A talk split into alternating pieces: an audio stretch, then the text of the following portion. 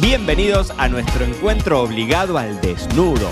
Una suerte de diario íntimo de un sommelier, papá, esposo, viajero, disfrutador, empresario y bebedor serial.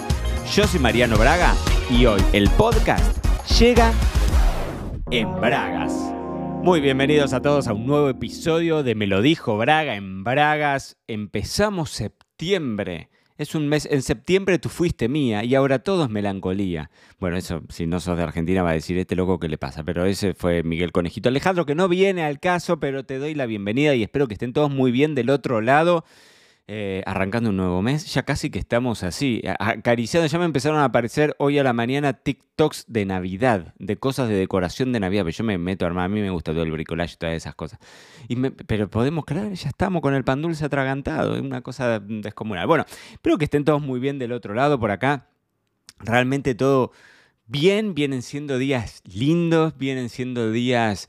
Eh, anoche subí, subí, subí una, historia a, a, Instagram, lo estoy grabando hoy jueves 31 de agosto. O sea que está saliendo, lo estoy grabando un día antes. Me estoy acomodando así ahora los, los horarios. Eh, la semana pasada creo que también lo grabé el jueves porque eh, me estoy acomodando distinto en mi time blocking. Entonces ahora termino de grabar con ustedes y grabo el episodio del lunes y del miércoles de la, de la semana que viene. Entonces me, lo acomodo así bastante bien y, queda, y, y me queda bastante cómodo. Piensen ustedes que todavía agosto estamos de vacaciones. Hasta hoy. Y de eso te quiero contar un poquitito en el episodio de, hoy. Resulta que Feli empezó la escuela. Eh, hoy 31, hoy jueves 31 de agosto empezó la escuela porque empezó, cambiamos de colegio. Cuando nosotros llegamos acá, yo te voy a hacer toda una, una reflexión personal. Y que como esto es un diario íntimo, por ahí no te va a agregar nada. Pero bueno, si estamos así en la intimidad, nos escuchamos un rato y te hago compañía mientras llevas a los chicos a la escuela, mientras estás corriendo, lo que sea que estés haciendo en este momento. Nosotros cuando lo tuvimos a Mateo, nuestro primer hijo, Matu que ahora tiene 11 años, yo te he contado todas las historias de Mateo y sus discapacidades y su nacimiento muy prematuro y toda la, bueno, su falta de oxígeno y demás y todas las consecuencias, digamos, a nivel discapacidad que, le han quedado. Pero cuando nosotros teníamos, piensen ustedes, hace 11 años, éramos muy niños con, con, con Borsani y cuando tenés un solo hijo, convengamos que todo gira en torno a tu único hijo, con lo cual tenés mucho tiempo para pensar y para planificar. Esperen que me quiero acomodar mejor, esperen. Ahí está. Eh, tenés mucho tiempo para, planificar y para idear cosas y entonces cuando nosotros lo, tuvimos a Mateo, eh, antes de tenerlo a Mateo claramente, pensábamos, yo siempre pensaba en, a, Mateo me lo imaginaba aprendiendo muchos idiomas, viajando mucho, eh, cuando después nació Mateo y obviamente que dijimos, bueno, con con que aprenda español ya estamos hechos.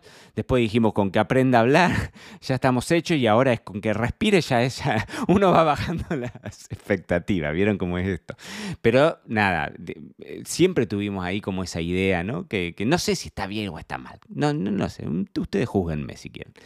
Pero bueno, obviamente que con Mateo eh, ya después fue, fue fue mucho más difícil, digamos, ese, ese, primer, eh, ese primer tiempo de paternidad y demás. Y bueno, y la, educación de Matu es lo que, lo que Matu nos puede, nos puede dar. ¿no? Entonces ahora estamos entrando en una etapa en donde Felipe con sus cinco años está entrando en primaria.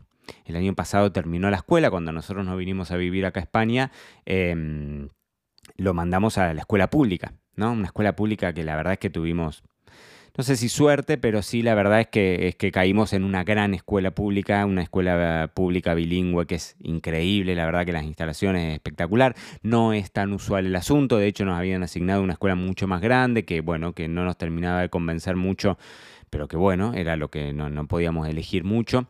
Y a Matu eh, le hicieron una evaluación, digamos, y le dijeron, bueno, va, a una escuela eh, convencional en aulas, eh, son aulas específicas, se le llaman acá, que una aula específica es un aula en donde van chicos con discapacidad y pre-COVID todo esto, o sea, cuando nosotros llegamos, que llegamos en medio del COVID ya no funcionaba así, pero pre-COVID era que el niño con discapacidad compartía algunas actividades tipo educación física, música, los recreos y demás con chicos de su edad en las zonas comunitarias. ¿no? Con, después con COVID fueron todas aulas burbuja y toda esta historia. Bueno, nada, después nunca más se hizo eso. Pero sí es cierto que Mateo entonces fue a una, a una, o está yendo a una aula específica dentro de esta escuela. Entonces, como estas aulas específicas no están en todas las escuelas, la escuela que nos asignaron eh, es esta escuela espectacular a, donde fue hasta, hasta hace un par de meses Felipe y donde ahora empieza Lola. Y mm, hicieron reagrupación familiar, digamos, y terminamos todos en esta escuela. ¿Vieron las consecuencias, los cambios de la vida, pero que funcionan bien? Ustedes me dirán para a dónde querrá llegar este pibe. Bueno, no importa. La cosa es la siguiente. Mm, siempre nos daba vuelta la idea de, de, mm, de darle a Felipe, digamos, más herramientas, ¿no? A mí me pasaba, yo esto que te voy a contar te lo cuento en la, en la más absoluta intimidad. Hagamos de cuenta que no somos cientos de miles los que escuchan este podcast, sino que somos vos y yo solo, ¿no? Entonces vos juzgame si quieres, pues yo ya me estoy atajando, ya me estoy atajando. Pero cuando yo, em, cuando yo eh, em, estudiaba, cuando yo era chico en Casares, Carlos Casares, un pueblo de 15.000 habitantes en la provincia de Buenos Aires, en Argentina, mis viejos me llevaron a mí a aprender inglés a los cuatro años. Y entonces yo desde los cuatro años que hablaba inglés, siempre mi vieja cuenta lo mismo, que aprendí a decir los colores en inglés antes que en español. Cosa que, yo tengo 37 años, hace 30 años no era tan usual. Y eso a mí, a nivel digamos, conocimiento me puso un escalón por encima. Es decir, cuando yo después iba a la primaria, cuando después iba a la secundaria, había desarrollado un nivel de conversación y de comprensión en inglés, después sumado a los viajes y demás, que competitivamente me ponía, me ponía por encima. Es decir, era una, una, habilidad que yo había desarrollado desde chico, ¿no? Por esto era que a mí me daba vuelta la idea de que Mateo también aprendiera idiomas y demás. Eso era en Casares, en donde la mayor parte de los chicos hace 30 años no iban a aprender inglés. Entonces, en ese circuito, mi competencia entre alguna, o sea, la, la media era más baja de lo que es acá en Marbella. Yo no sé cómo será en otros lugares del mundo, no sé cómo será en otros lugares de España, pero acá en Marbella todo el mundo obligatoriamente habla inglés y español. Pero como hay gente de todo el mundo, una mínima te habla francés, inglés y español. Porque los padres son franceses, porque están viviendo acá y, entonces, y tienen que desarrollar el inglés. Entonces, y si la mamá es de Noruega y el padre es de Rusia o es de Ucrania, entonces empezás a tener, a convivir con gente que de forma natural habla cuatro o cinco idiomas. Y me pasó hace poco en enero cuando estuve en París en, el Mundial de Sommeliers, ¿no? Que yo le contaba a Flor, digo, qué increíble, hoy te encontrás con un montón de gente que de forma natural, en lugares como Europa, porque quizás en Argentina estábamos más aislados de eso, ¿no? Pero en lugares como Europa, en donde naturalmente esas personas te saben hablar cinco idiomas, y no es que lo, y quizás no tienen, viste, puestos jerárquicos y demás, es por las condiciones de su vida, por la multiculturalidad, porque los padres vienen de países distintos, porque terminaron la, la secundaria y se fueron a estudiar al exterior o lo que sea, desarrollan otros idiomas. Y entonces, claro, se, están un escalón por encima tuyo.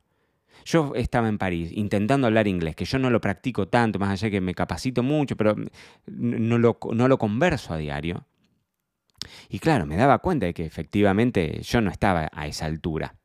Entonces, claro, la vara de los que están alrededor tuyo es más alta y entonces yo también quiero estar más alto porque yo sé que las oportunidades laborales, que los contactos, que lo que venga, dependen en gran medida de eso.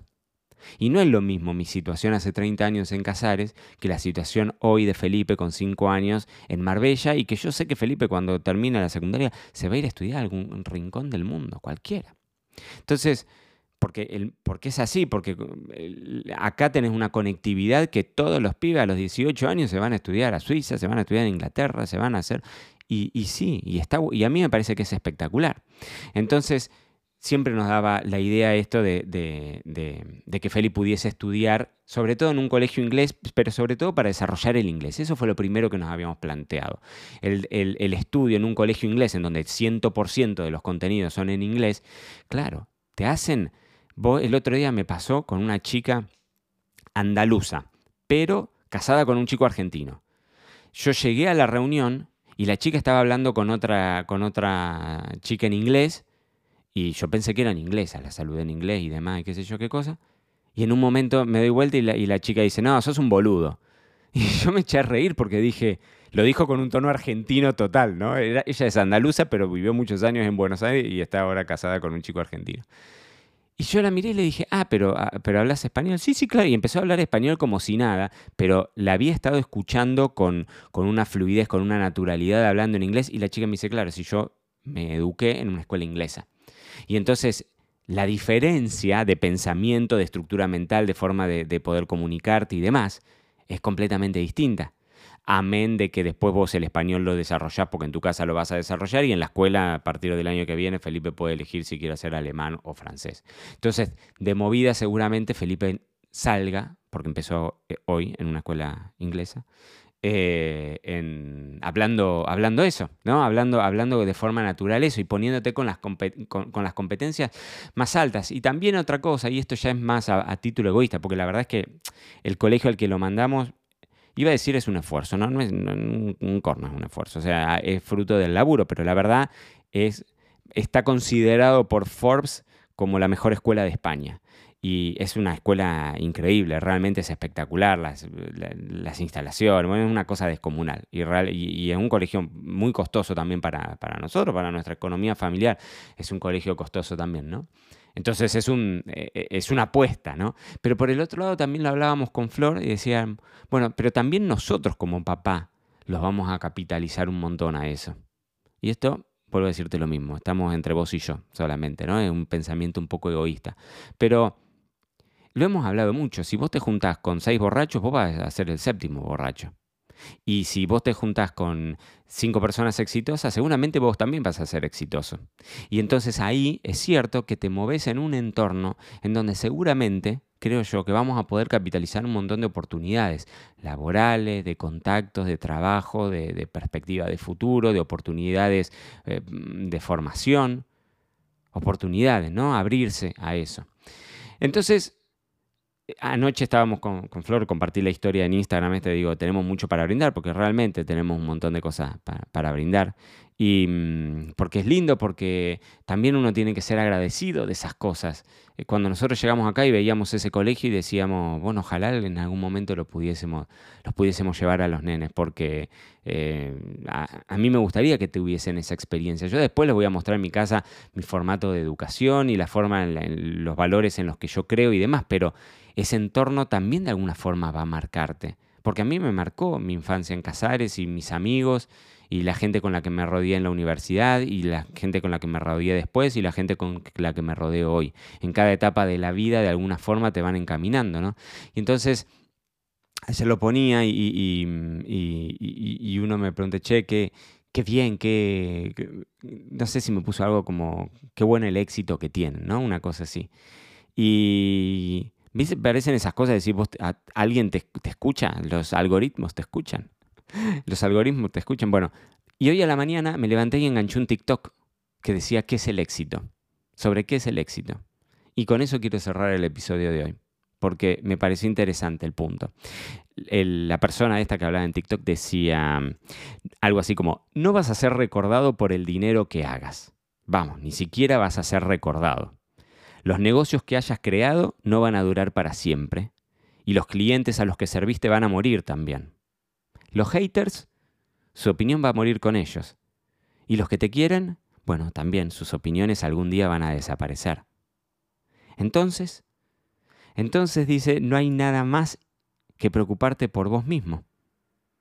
Creo que el foco en la vida debería estar puesto en desarrollar y vivir esa existencia. Y y el tipo pregunta, ¿cuánta gente crees que puede decir que de verdad disfruta su vida? Eso para mí es el éxito. Y me pareció que está bueno.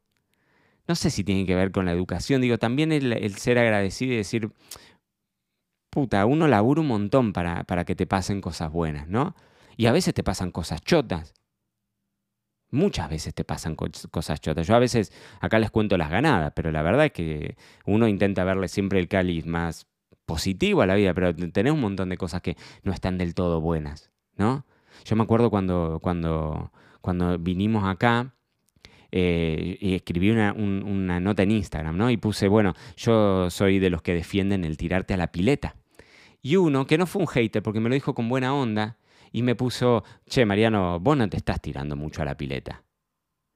Y entonces yo le dije, bueno, mm, tirarse a la pileta es una expresión como diciendo, bueno, me tiro a la pileta y no sé si hay agua, es decir, bueno, me lanzo a irme al otro rincón del mundo y no sé cómo me va a ir. Y cuando nosotros nos vinimos, nosotros nos vinimos con Lola que tenía dos meses, con una silla de ruedas con Mateo, con sus múltiples discapacidades, que fue para nosotros un trabajo de meses antes venir a ver si podíamos efectivamente darle a Mateo su contención con todas las necesidades súper específicas que necesita.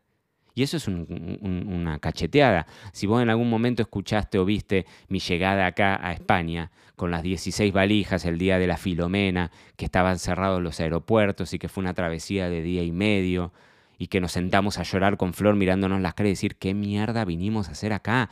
Si teníamos una casa espectacular, teníamos un laburo espectacular, un restaurante que funcionaba, teníamos una vida hermosa hecha en Argentina. ¿Qué mierda vinimos a hacer acá? Y para mí sí fue lanzarnos a la pileta. ¿Y nos salió bien? Sí, nos salió bien. Y nos va a salir todavía mejor, pero porque esa es la actitud que uno le termina poniendo a la vida. Y creo que en definitiva, en eso termina siendo el éxito. Cuando el viernes pasado hablábamos de la educación y de invertir en uno y que era algo que no te podía sacar ni tu mujer si te divorciaba, ni el Estado, ni nadie, porque lo llevas vos, creo que esa em, vivencia de tu existencia y de tratar de, de hacer que cada minuto valga, vamos. Eso, hacer que cada minuto valga. Si para eso estamos acá. Hoy me puse en... Pero es cierto, ¿no? A veces uno piensa mucho en las cosas. Borsani es mucho más mandada que yo y yo a veces lo pienso un montón. Y esto, por ejemplo, de Felipe era una reinversión para nosotros. Y es una inversión a largo plazo porque el pibe tiene cinco años y yo le tengo que asegurar un mínimo de tiempo de inversión eh, en, varios cientos de miles de dólares, o, decenas de miles de dólares seguro de acá hasta dentro de unos años y después cuando, cuando llegue Lola también. Y decís, bueno, Está bien, si la vida hay una sola, vamos a vivirla, y de eso se trata. Así que mis queridísimos bebedores se me fue al demonio el, largo del episodio. Espero que estén todos muy bien, vuelvo a decirles lo mismo. Se viene una segunda mitad de año con un montón de viajes que tengo en mente. Me voy a Jerez, me voy a Madrid, es probable que me vaya a la Provence. Eh, es probable que me vaya a Londres, voy a estar casi un mes entero en Argentina, tenemos muchas actividades, así que de todo eso se irán enterando, pero en el mientras tanto, descorchen, vivan y vivan el éxito como cada uno de nosotros lo interpreta, porque sí, porque lo tenemos que vivir de lunes a viernes, pero ahora, que es fin de semana, más que nunca, porque eso, exacto, sí, nuestro cuerpo lo sabe. Y esto fue todo por hoy. No te olvides suscribirte para no perderte nada y que sigamos construyendo juntos la mayor comunidad de bebedores cereales de habla hispana. Acá te voy a estar esperando en un próximo episodio.